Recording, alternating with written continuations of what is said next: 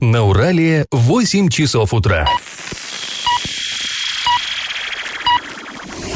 В эфире немного аналитическая, немного юмористическая и слегка музыкальная передача «Заварники» на радио «Шансон Орск». Для лиц старше 12 лет. Доброе утро, друзья! Всем привет! Вы слушаете радио «Шансон Орск», в эфире программа «Заварники», а это значит, что ближайший час вы проведете с нами Эльвирой Алиевой Всем привет. и Павлом Лещенко. Сегодня мы с вами поговорим о том, как имущество ЮМЗа выставили на торги. С молотка уйдет в том числе и квартира бывшего гендиректора. Затронем тему пассажирских перевозок в Орске, коснемся и других важных новостей. Но все новости будут чуть позже, сейчас в старости. Пашины старости. Как арчане отмечали самый любимый, самый народный праздник Новый год? Вот нам стало очень интересно, мы решили заглянуть а, в прошлое. Ну, что нам может помочь? А, помогла нам в этом газета «Орский рабочий». Долгие годы, это была, в общем-то, единственная газета нашего города, и сохранились ее подшивочки, мы в них э, погрузились, и вот нашли много всего интересного. Ну, например, в 1950 год, э, то есть это вот у нас сейчас 20-й наступает, да, то есть ровно 70 лет назад, э, как отмечался праздник и как это преподносилось в советской печати. Ну, главным персонажем новогоднего выпуска «Орского рабочего», это 1 января 50 -го года, оказался, как ни странно, не Дед Мороз. Вот вообще не Дед Мороз. А, знаете, как обычно, на первой полосе там какой-нибудь, какой-нибудь рисунок или фотография, там вот, да, там Дед Мороз у елочки, ничего подобного. В 50-м году на первой полосе был Сталин. Причем интересная штука, а, фотографии почему-то не нашлось зимней, вот, наверное. И он там бродит по этим кремлевским аллеям э, летом. Там кусты, зелень, вот это все. Э, э, до смерти вождя еще оставалось три года, и вот культ личности он в самом-самом расцвете был. И интересно, что в газете, ну, практически невозможно найти хоть одну статью, где бы так или иначе вождь не упоминался. И вот передавиться, ну, передавиться, если кто не знает, это, знаете, первая, первая, на первой полосе, на первой странице, первая статья программная, в которой самые важные мысли, они, как правило, даже не подписывались каким-то автором, это было как бы такое заявление от всей редакции. Так вот, передовица праздничная начиналась необычно, я вам э, зачитаю. 48 лет назад, встречая новый 1902 год, это было в Батумском подполье, товарищ Сталин, поднимая новогодний бокал, сказал, ну вот и рассвет, скоро встанет солнце, настанет время, и это солнце будет сиять для нас. Великий Октябрь разогнал темные тучи царской реакции. Яркие лучи восходящего солнца озарили многострадальную землю, согрели ее, открыли миллионам людей путь к счастью. Конец цитаты. Это вот начало. Это первое предложение э, передовицы. Удивительно, вроде, да, про Новый год, ну, какой-то там почему-то про 902 год, и, и как бы, ну, главное, про вождя. А, и фамилия Сталина в этой же статье еще несколько раз мелькала, и там, ну, понятно, что передавиться, надо же, да, перечислить э, как бы все, что было хорошего в уходящем 49 году, и там перечисляется э, создание ГДР, как раз в этом году было, э, была создана республика, рост производства, рост жилищного строительства и все прочее, прочее, но главное, как главное событие года отмечен юбилей Генсека. Э, еще одна цитата цитата. «План минувшего года был гораздо выше, чем производственные программы предыдущих лет. Но арчане с честью с ним справились. И в незабываемый день 21 декабря, когда все прогрессивное человечество праздновало 70-летие Иосифа Виссарионовича Сталина, рапортовали Родине, нашему великому вождю и учителю о досрочном завершении плана четвертого года после военной сталинской пятилетки». Конец цитаты. Ну и вот эта фамилия, ладно бы сказать там э, журналисты, но они были зажаты вот в такие тиски, надо было им упоминать обязательно обязательно ее, но и в стихах даже, которые присылали в редакцию читатели, а я думаю, все-таки это читатели э, их создавали, потому что, ну, такие довольно дилетантские, корявенькие стишки, конечно, но искренние. Э, так вот, даже там он постоянно мелькает. Вот, например, некая Мария Горшенина прислала такое четверостишье. Дорогой товарищ Сталин, мы тебе спасибо шлем. О стране нашей великой громко песни мы поем. Конец э, стиха. Э, рабочий монтажник, некий Павлов, прислал в редакцию другие строчки. Тоже вроде новогодние, но при этом э, такие своеобразные. Э, слушайте. В Новый год желаем счастья, дружбы на земле. Всем народам, нашим братьям, жить в одной семье. Пусть в истерике военный хищный враг ревет, но стоят на страже мира Сталин и народ. Вот такие боевые вирши. А, ну, эту тему мы еще продолжим в следующих выпусках «Заварников». А, мы рассмотрим и как в другие годы, другие юбилейные даты отмечали а, Новый год арчане. Но э, будет это позже. А сейчас наш конкурс, который, как всегда, в тему. В 1949 году в Орске произошло важнейшее событие. Было открыто образовательное учреждение, которое, кстати, существует до сих пор, хотя называется иначе. Что же это было за учреждение? Вариант 1 – музыкальное училище. Вариант 2 – учительский институт. Вариант 3 – заочный политехнический институт. 49 год, напоминаю. Ответы присылайте нам на номер 8 903 390 40 40 в соцсети «Одноклассники» в группу «Радио Шансон Орске» или в соцсети ВКонтакте в группу «Радио Шансон Орск» 102.0 FM для лиц старше 12 лет. Галопом по Азиям Европам! На должность начальника управления образования администрации Орска назначен Вячеслав Коваленко. К обязанностям он приступил с 3 декабря. До этого назначения Вячеслав Александрович являлся директором Орского детского дома. Напомним, что Геннадий Кухтинский, который много лет занимал эту должность, покинул пост начальника управления образования в августе э, прошлого, ой, извините, текущего года. С 6 августа его обязанности исполняла э, э, Светлана Маслова. За время новогодних праздников, во время новогодних праздников, вернее, в Орске ежедневно будут дежурить 23 бригады скорой медицинской помощи. Об этом, отвечая на вопрос главы города во время аппаратного совещания, рассказала начальник отдела по работе с территориями Министерства здравоохранения Оренбургской области Лилиана Перелыгина. По ее словам, такое же количество бригад дежурит и в обычные дни. Другими словами, в праздники количество машин а, и медицинских работников уменьшено не будет. Сотрудники скорой помощи будут работать в обычном режиме согласно графика. Администрация Орска объявила тендеры на ремонт пяти дорог, которые будут проходить э, в следующем году в рамках федеральной программы «Безопасные и качественные автомобильные дороги».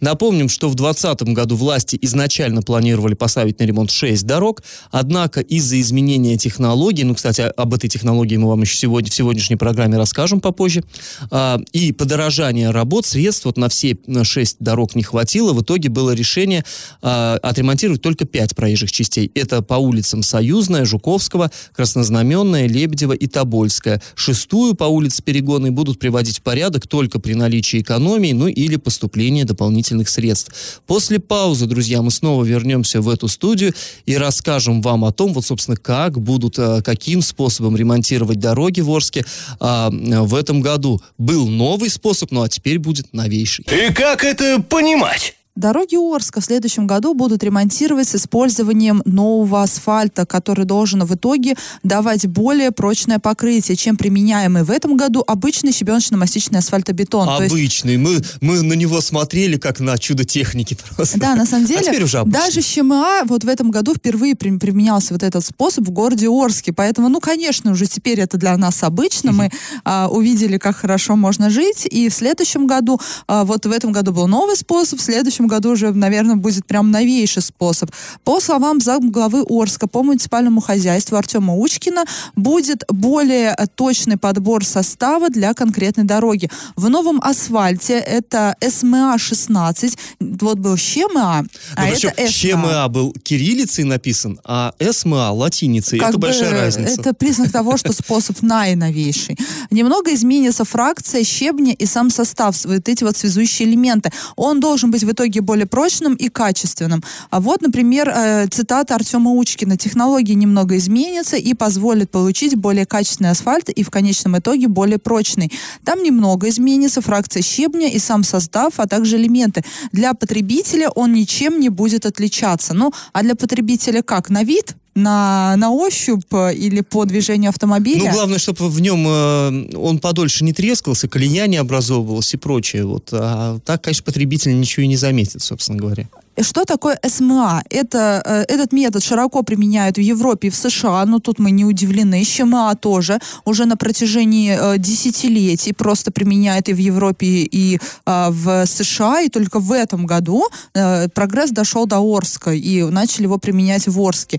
И вот, собственно, СМА тоже достаточно давно применяется и в Европе, и в США на наиболее загруженных трассах, так как этот асфальтобетон обеспечивает высокую стойкость к образованию колеи а в том числе от воздействия шипов покрышек. При этом, судя по данным сети интернет, и верхние, и нижние слои там выполняют именно эти, э, э, именно э, щебеночно-мастичным способом, вот при помощи щем и А, только разных видов. Ну, то есть вот у нас в этом году делали э, вроде как нижний слой, выравнивающий из традиционного асфальта, а верх покрывали уже именно тем самым ЩМА, да, вот более качественным. А здесь, судя по всему, они оба должны быть, оба слоя. Да, вот оба слоя, слоя ЩМА, но а, я так понимаю, что на таких, наверное, наиболее загруженных, наиболее, э, где самый большой а, трафик у нас там, ну, какие у нас улицы? Ну, а у нас ну, другие Союзная, по, по например. БКД и не ремонтируются, собственно говоря, какие-то проходные улочки, э, на которых э, маленький транспортный поток, они, собственно, в Ну эту программу и вот не. Жуковского большой транспортный поток? Ну, конечно, да. Да, приличный. Но это, это все, что люди едут в победу, плюс ко всему там много именно грузового транспорта, там ну да, хороший, да, да, поток. там и убитые улицы ко всему прочему. Мгм. Ну, а посмотрим. ЩМА хороший, да, в этом году э, пока визуально, потому что водители никак иначе не могут а, оценивать визуально, все действительно сделали хорошо. Да, не успели, да, не вовремя. Косяк большой, огроменный, сейчас непонятно, да, в подвешенном состоянии. Можно ли заморозить ремонт э, до весны и потом заставить подрядчика доделать или нельзя. Мы, кстати, вчера направили запрос в администрацию города, как и обещали. Напомним, да, эксперт ОНФ Дмитрий Болдырев считает, что, в принципе, у администрации нет полномочий решать, а, по, замора- заморозить ли ремонт э, или нет. Она сейчас уже должна предъявить все претензии подрядчику, а сказ- э, потому что он, по, по сути, не выполнил условия контракта, ну, а, прям конкретно не выполнил, скажем так, и все, и просто не платить ему за ремонт этих дорог. И на следующий год снова разыгрывает тендер, чтобы этот э, ремонт дорог доделать. Получается так, ну так считает, э, считает эксперт ОНФ. Что по этому поводу думает администрация, мы пока не знаем. Вот Ответ тут главным образом даже не администрация, я думаю, что об этом думают в Оренбурге, областное правительство, все-таки там тоже это будет... Ну, как они там свои взаимоотношения, конечно, выстраивают простым жителям, наверное, не особо Ну важно. да. Главное, чтобы сделали дороги. Но в любом случае, э, э, делали в этом году хорошо, это плюс. Не доделали, это большой минус, который даже перекрывает этот плюс. Ко всему прочему, а, хочется отметить, что э, вырубки, да, вот э, это, кстати, важный момент. После ремонта э, подряд берутся вырубки асфальта и отправляют их на экспертизу. И вот у нас на некоторых дорогах эти выруб- рыб- вырубки взяли прямо посреди дороги. У нас есть такие вырубки, которым уже год. Но по правилам а, подрядчик должен эти ямы заделать. Но он делает ремонт дорог, получает деньги по своему контракту, и все, ищи ветра в поле. И ничего он, конечно, не доделывает. Но это вот, кстати, тоже очень важный момент. Администрации, мне кажется, стоит обратить на это внимание, потому что у нас вот есть Гагаринский, да, путепровод, там тоже вот эти ямы, и заделают их, не заделают, только вроде новый асфальт положили, а он уже с ямами, но это вырубки, которые отправляли на экспертизу. И а, э, важно то, что он разрушаться начнется. Вот по краям этих вырубок, дальше, дальше, дальше он просто начнет разрушаться. Там нужно все приводить в соответствие. Кто это будет делать? Непонятно, должен делать подрядчик. Наверное, все-таки от адми- администрации Ну, надо на это обратить Вряд внимание. ли, да, замглавы по муниципальному хозяйству с лопатой придет и будет закидывать эти вырубки. Наверное, Ну, все-таки да. Замглавы по подрядчик. муниципальному хозяйству не так давно сказал, что у администрации есть рычаги давления. Вот, мне кажется, на эти рычаги Пора пора, их использовать, да, ты пора считаешь? их использовать. А после небольшой паузы мы расскажем вам о том, как на торги выставили часть имущества Южуралмаш завода. Я в теме.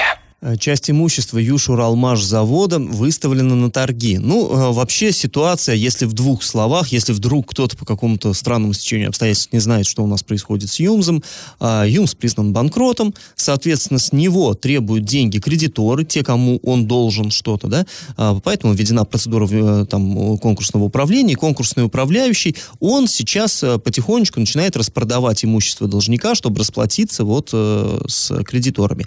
А, Среди прочего, не среди прочего, точнее, а в первую очередь необходимо расплатиться с собственным коллективом. Еще до сих пор юмзовцы не все полностью получили деньги, там расчет по, по увольнению и так далее. А Вот для этого необходимо, собственно говоря, реализовать имущество. Так вот, э, существует у нас такой э, сайт Единого федерального реестра сведений о банкротстве. Мы периодически туда заглядываем, смотрим, а, как именно продвигаются дела вот по торгам там вокруг наших орских предприятий. И э, на 10 10 января назначены торги а, по ЮМЗу, по двум видам имущества. Не все, разумеется, завод громадный, там, там и а, какие-то производственные помещения, да, там цехи, и а, оборудование, пока речь идет не о них. Первая группа состоит из 9 лотов, это нематериальные активы, то есть права требования к бывшим партнерам предприятия. Ну, сами понимаете, ЮМС работал, да, он задолжал многим, но и ему тоже должны. То есть он кому-то, условно говоря, сделал машину, отгрузил, отправил, а денег за работу так и не получил. И уже и суд признал, что да, надо истребовать, но там тоже не очень истребуешь, потому что те предприятия, как правило, тоже либо банкроты, либо там сложная финансовая ситуация. Короче, а, как бы решение есть, и надо эти деньги потихонечку подтягивать, но ЮМЗу этим заниматься не с руки, некогда, он сам, да, банкрот уже. И поэтому можно, э, завод предлагает, в общем, продать свои вот эти вот, свои обязательства, э, кто-то купит по дешевке их, и потом уже с тех должников будет э, по-своему вытягивать эти деньги. Уже как, как ему там, да, получится, как у него получится. Ну, то есть вот такая вот история. В общем, вот 9 таких долговых э, э, лотов, и самый крупный из них, это интересные дела, долговые обязательства АО Новозыбковский машиностроительный завод. Почему это интересно? Там э, приличный кусок, 170 миллионов рублей, много. Но самое интересное, что это самый Новозыбковский э, завод, он э, часть Rail Транс Холдинга. То есть ЮМС, как вы помните, он входил в этот самый холдинг до последнего самого времени. И вот это, то есть они как бы где-то внутри холдинга между двумя предприятиями вот эти миллионы многочисленные э, заблудились, потерялись. И вот теперь надо их истребовать. И самое интересное, что последний гендиректор ЮМЗа, это Григорий Пилипчук, помните вы его, наверное, он как раз в наш город приехал из Новозыбкова. Там он руководил вот этим самым а, мехза... А, машиностроительным, извините, заводом. То есть вот, ну, интересная, конечно, история. А, вторая группа лотов – это реальное имущество ЮМЗа. Но, как я уже сказал, не оборудование дорогостоящее, не помещение, а, а недвижимость. Да, недвижимость там есть, но недвижимость – жилье.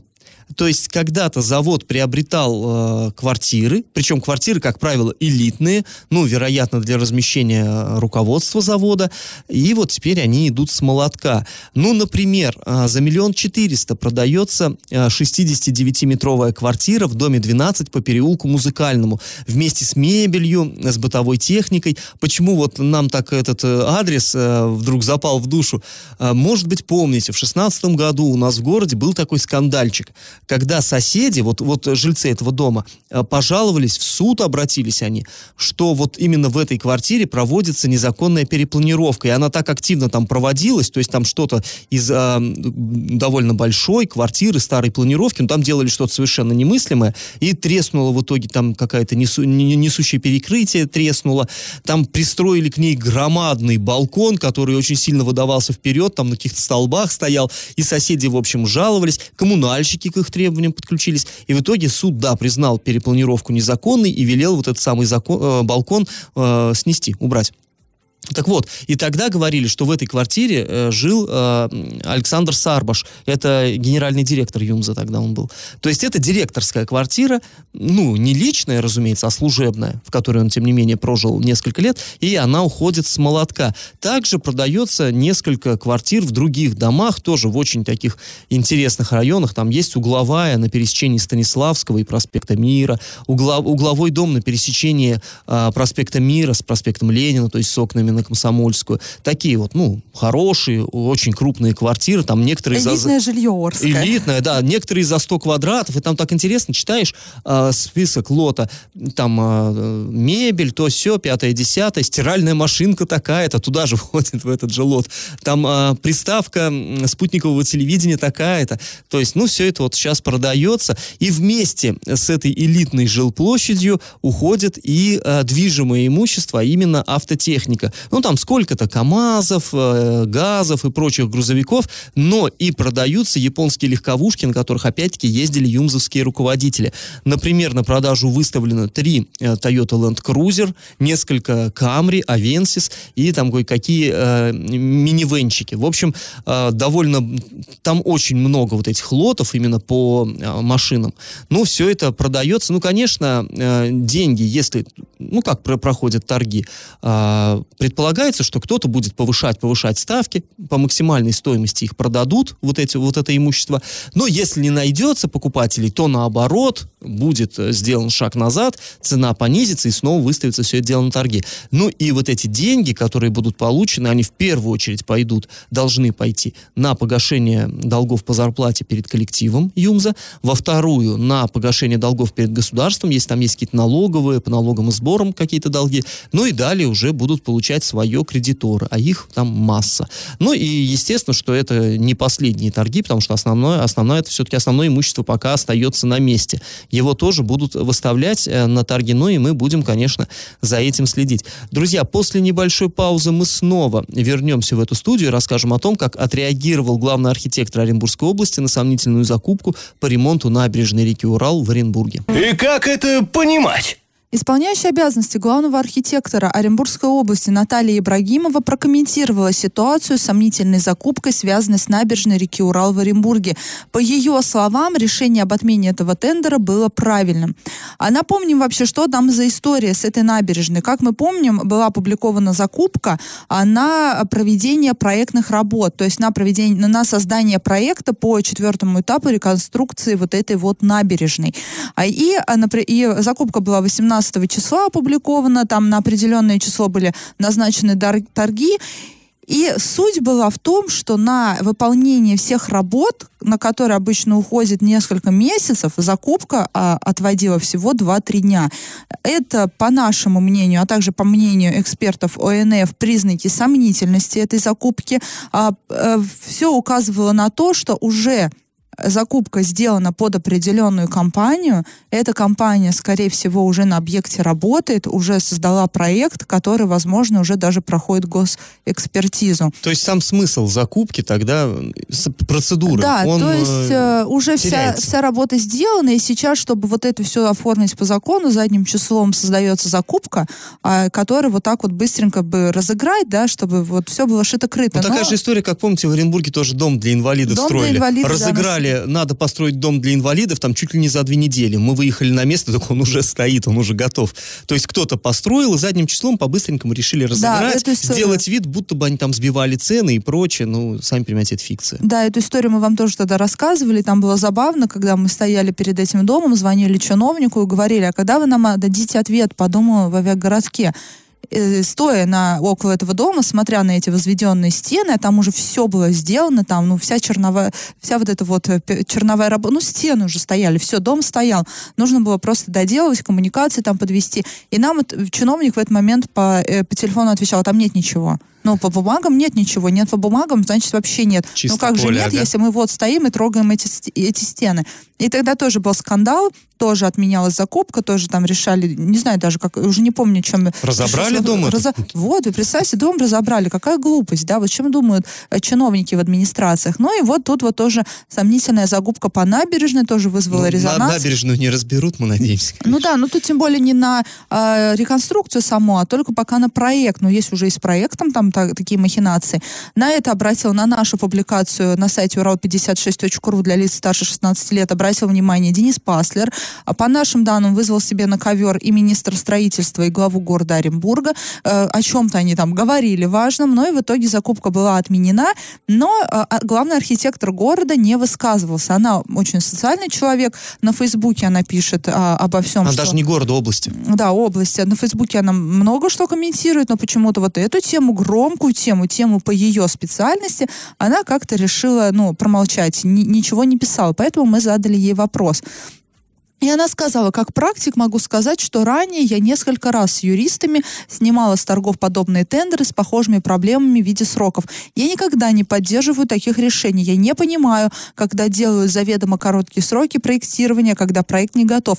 Могу сказать, это хорошо, что эту закупку сняли с торгов, хорошо, что на это обратили внимание, и слава богу, что наши проектные компании, которые будут участвовать в этом конкурсе, предложат достойное решение за определенный временной период. Интересно, другой факт тут интересен. Ранее Наталья Ибрагимова работала в компании «Архитек» на должности исполнительного директора. Именно эта организация разработала проекты для реконструкции первого и второго этапов набережной реки Урал. Также в этой организации работает супруг Натальи Ибрагимовой в качестве директора. И по нашей информации, Именно компания Архитек, ну или Архитек, Архитек, возможно, планировала заявиться на этот тендер, который был отменен из-за выявленных нарушений.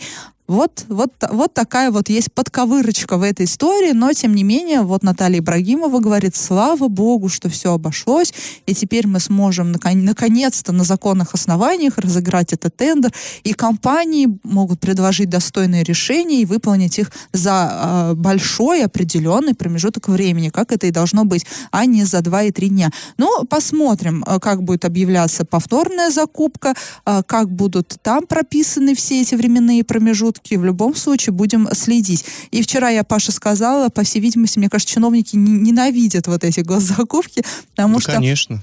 Сколько, по, по, сколько возможностей там для махинаций и которые сейчас невозможно провести. А после паузы мы вернемся в эту студию и поговорим о том, как Орская администрация объявила торги по пассажирским перевозкам. Я в теме. Администрация Орска ищет перевозчика, который согласится выполнять муниципальный контракт по перевозке арчан с помощью трамваев в первом квартале 2020 года. Соответствующая э, закупка, точнее э, извещение опубликовано на сайте госзакупок. В общем, они объявляют торги. Э, а, все вот. Э, конечно, нас это очень заинтересовало. По какой причине? В принципе, мы уже в этой студии вам объясняли, что э, когда стали изучать бюджет на 2020 год, проект бюджета, там обнаружили, что на поддержку транспорта в 2020 году выделено всего 30 миллионов рублей. При том, что год назад было 80 миллионов рублей. И мы, э, естественно, встревожились. А что это такое? Неужто наш Орсгортранс решили вот так вот, да, на голодный паек перевести? Там и так все худо. А без поддержки понятно, что он совсем просто, ну, не сможет, не вытянет. И э, обратились тогда мы в администрацию, нам сказали, да нет, это просто вот эти 30 миллионов только на первый квартал, и мы не будем, как раньше, раньше прямыми субсидиями им давать деньги, а будем разыгрывать тендер. То есть таковы требования закона, теперь надо на тендер. И, соответственно, вот выставляется на торги вот это право выполнять пассажирские перевозки. Деньги переходят к тому, кто выиграет торги, ну и плюс он еще будет собирать э, деньги с пассажиров. То есть все это вот в купе будет составлять его э, доход. Ну и, в общем, э, эти, мы спросили, а почему только 30 миллионов? Как это первый квартал? А второй, третий, четвертый? Сказали, да ничего, там будет уточняться бюджет, потом мы деньги найдем уже в течение года. В общем-то, это нормальная практика, он всегда уточняется, всегда пополняется, там новые источники появляются. Э, ну, в основном, конечно, за счет там межбюджетных отношений, из других бюджетов переходят деньги. В общем, э, вот такая история. И когда были публичные слушания по проекту бюджета, а, депутат Антон Зудилов спросил Владимира Богданцева, это начальник финуправления городской администрации, а что, значит ли это, что тендер в принципе, может выиграть какая-нибудь другая компания. Но вот давайте мы сейчас выслушаем этот диалог. Скажите, пожалуйста, по поводу Орск Гортранса. Он переходит на новую систему. Получается, что это будут проводиться публично какие-то торги, аукционы, где будут иметь право принять уча участие и другие заинтересованные лица. В соответствии с требованием федерального закона 220 э, ТЗ там прописаны все механизмы, которые будут путем Можете торгов. Путем, путем торгов. Да, путем торгов. То есть получается, если придет э, какая-то сторонняя организация, выиграет эти торги, но не МУК Гортранс, то МУК Гортранс у нас, в принципе, прекратит свое существование. Это не вопрос, если придет организация с трамваями. Возможно, если у них будет обеспечено требование, которое изложено в тех заданиях, возможно. Не вопрос, если к нам придет а, организация с трамваями. Да, действительно, мы посмотрели вот на э, сайте госзакупок извещение, это там в тех заданиях сразу оговаривается. Вид транспорта, которым оказываются услуги, это трамвай. То есть были подозрения, были подозрения, что э, если не будет вот этой важной оговорки, то могут просто-напросто маршрутчики, газелисты, да, потеснить Орсгортранс. Потому что, ну, на самом деле, газель, она дешевле в обслуживании, ну, там разные причины, не будем сейчас углубляться, а, подозревали, что вот именно «Газели» могут таким образом трамвай задавить, если они выиграют эти торги, допустим, или не «Газели», даже, может быть, большие автобусы. Но нет, там написано, должен быть трамвай, что в трамвае не менее трех дверей и так далее, и так далее, и так далее. Ну, все мы реалисты, все мы понимаем, что вряд ли кто-то притащит, я не знаю, откуда там, из Челябинска, что ли, нам сразу столько там трамвайных вагонов поставить на наши рельсы, которые, к слову говоря, довольно-таки уже изношены. Ну нет, понятно, что это по большому счету формальность, и вот эти свои деньги, а, стоимость контракта, кстати, 24 миллиона 200 тысяч рублей, а, вот эти 24 миллиона, конечно, достанутся Орсгортрансу. А, не нужно тут быть оракулом, чтобы предсказать, будет одна заявка, торги признают несостоявшимися, и она по полной стоимости, без, без снижения цены, уйдет просто к Орсгортрансу только тогда и всего, то есть это формальность по большому счету. Что важно еще указывается в этой самой госзакупке? Перевозки должны осуществляться по тарифам, которые э, были приняты 26 сентября нынешнего года, то есть э, билет на одну поездку в течение одного квартала 2020 э, года будет по-прежнему стоить 17 рублей. Извините, я сказал текущего года, прошлого, прошлого года, в 2018 году это принимали. Значит, срок оказания услуг с 1 января по 31 марта, все понятно. Необходимо за эти три месяца совершить 36,5 тысяч рейсов общей протяженностью почти 450 тысяч километров. Ну что и говорить, так э, объем работ очень приличный. Аукцион в электронной форме должен быть проведен 16 декабря. Ну что же, э, будем смотреть, как это закончится. Хотя, повторю, здесь э, большой интриги на самом деле-то, наверное, и нет. После небольшой паузы, друзья, мы вернемся в эту студию и обсудим, у кого чего накипело. Накипело! Накипело на этот раз у жителей улицы Краматорской. Там заделали ямы, которые остались после ремонта дороги с помощью бетона.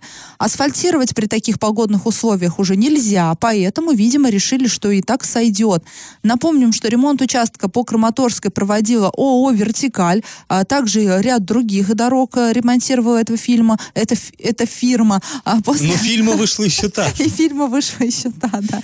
И после окончания уже всех сроков сроков работы и ухудшения погодных условий осталось много недоделок. В частности, на одной полосе не доставало верхнего слоя асфальта и на несколько сантиметров торчали два люка, ну вот колодезных люка. Ситуация усугублялась и тем, что эта яма с довольно большим перепадом высоты находилась на повороте. Не все автомобилисты вовремя замечали, замечают опасность, приходится резко тормозить, и весь э, просто поток в итоге перестраивается в одну сторону. Еще один проблемный участок оставался на перекрестке перекрестке Краматорской и Станиславского а, там вдоль трамвайных рельсов уложены чугунные плиты. Между ними подрядчик снял старый асфальт, а на новый, но новый так и не уложил. Остались глубокие ямы по ширине всего переезда. И, кстати, а, представитель ООО «Вертикаль» Сергей Самойлов а, в разговоре с нашим корреспондентом еще 6 ноября, то есть месяц, ровно месяц назад, он пообещал уложить асфальт на этом переезде в течение суток сутки растянулись ровно на один месяц и растянутся, по всей видимости, еще, потому ну, что теперь, ничего, теперь уж до весны. ничего абсолютно никто там не сделал, никакие обещания никто э, не выполнил. Но решили пойти другим путем. Э, э, скажем так, неудобство это все доставляет, доставляет. По контракту отремонтировать, заасфальтировать и прочее, прочее сейчас нельзя, потому что, как сказал уже Павел, не позволяет погода. Поэтому оба участка просто забетонировали, используя крупный щебень. Ну, вообще, знаешь, как, э, как по мне, я, конечно, не специалист, но мне кажется, не самый плохой вариант. Э, понятно, что весной э, асфальт, вот если сейчас положить сикость-накость как-нибудь, его трудно будет снять. А бетон, в общем-то, ну, вот, отбойником раз-раз Люди сняли говорят, что там залили вот этот состав, толком не выровняли, у бордюров он лежит кусками, он не успел застыть, по нему проехались автомобили, там уже борозды, а грунт, который техника сняла между плитами на переезде, так и остался плотной горкой. Может быть, это и хорошо, конечно, но хотелось бы, чтобы все изначально с подрядчиком было нормально, чтобы он все сделал ну, так, конечно. как надо. Может быть, как временная мера, это и, и нормально, но возмущение людей понятно. А после небольшой паузы мы вернемся в эту студию и подведем итоги конкурса, объявленного в начале нашей программы. Раздача лещей. В начале этой программы я у вас спрашивал, какое образовательное учреждение появилось в Орске в 1949 году. Ну, это был учительский институт, так называлось. А, располагался он в здании бывшей городской гостиницы на улице Советской. Кстати, там и сейчас находится один из корпусов УГТИ. Вот это Эллен Альма-Матер, может, она там бывала. А в 1900... ну, понятное дело, что я там бывала. бывала. В 1952 году он сменил название учительский институт и стал называться Орский педагогический институт. Ну, а в 61-м ему присвоили имя Тараса Шевченко. В общем, правильно Правильный ответ сегодня два. И победителем становится Вера. Поздравляем ее. Мы прощаемся с вами, друзья. Этот час вы провели с Эльвирой Алиевой. И Павлом Лещенко. Пока, до понедельника. Завариваем и расхлебываем в передаче «Заварники». Каждое буднее утро с 8 до 9.00 на радио «Шансон Орск». Для лиц старше 12 лет.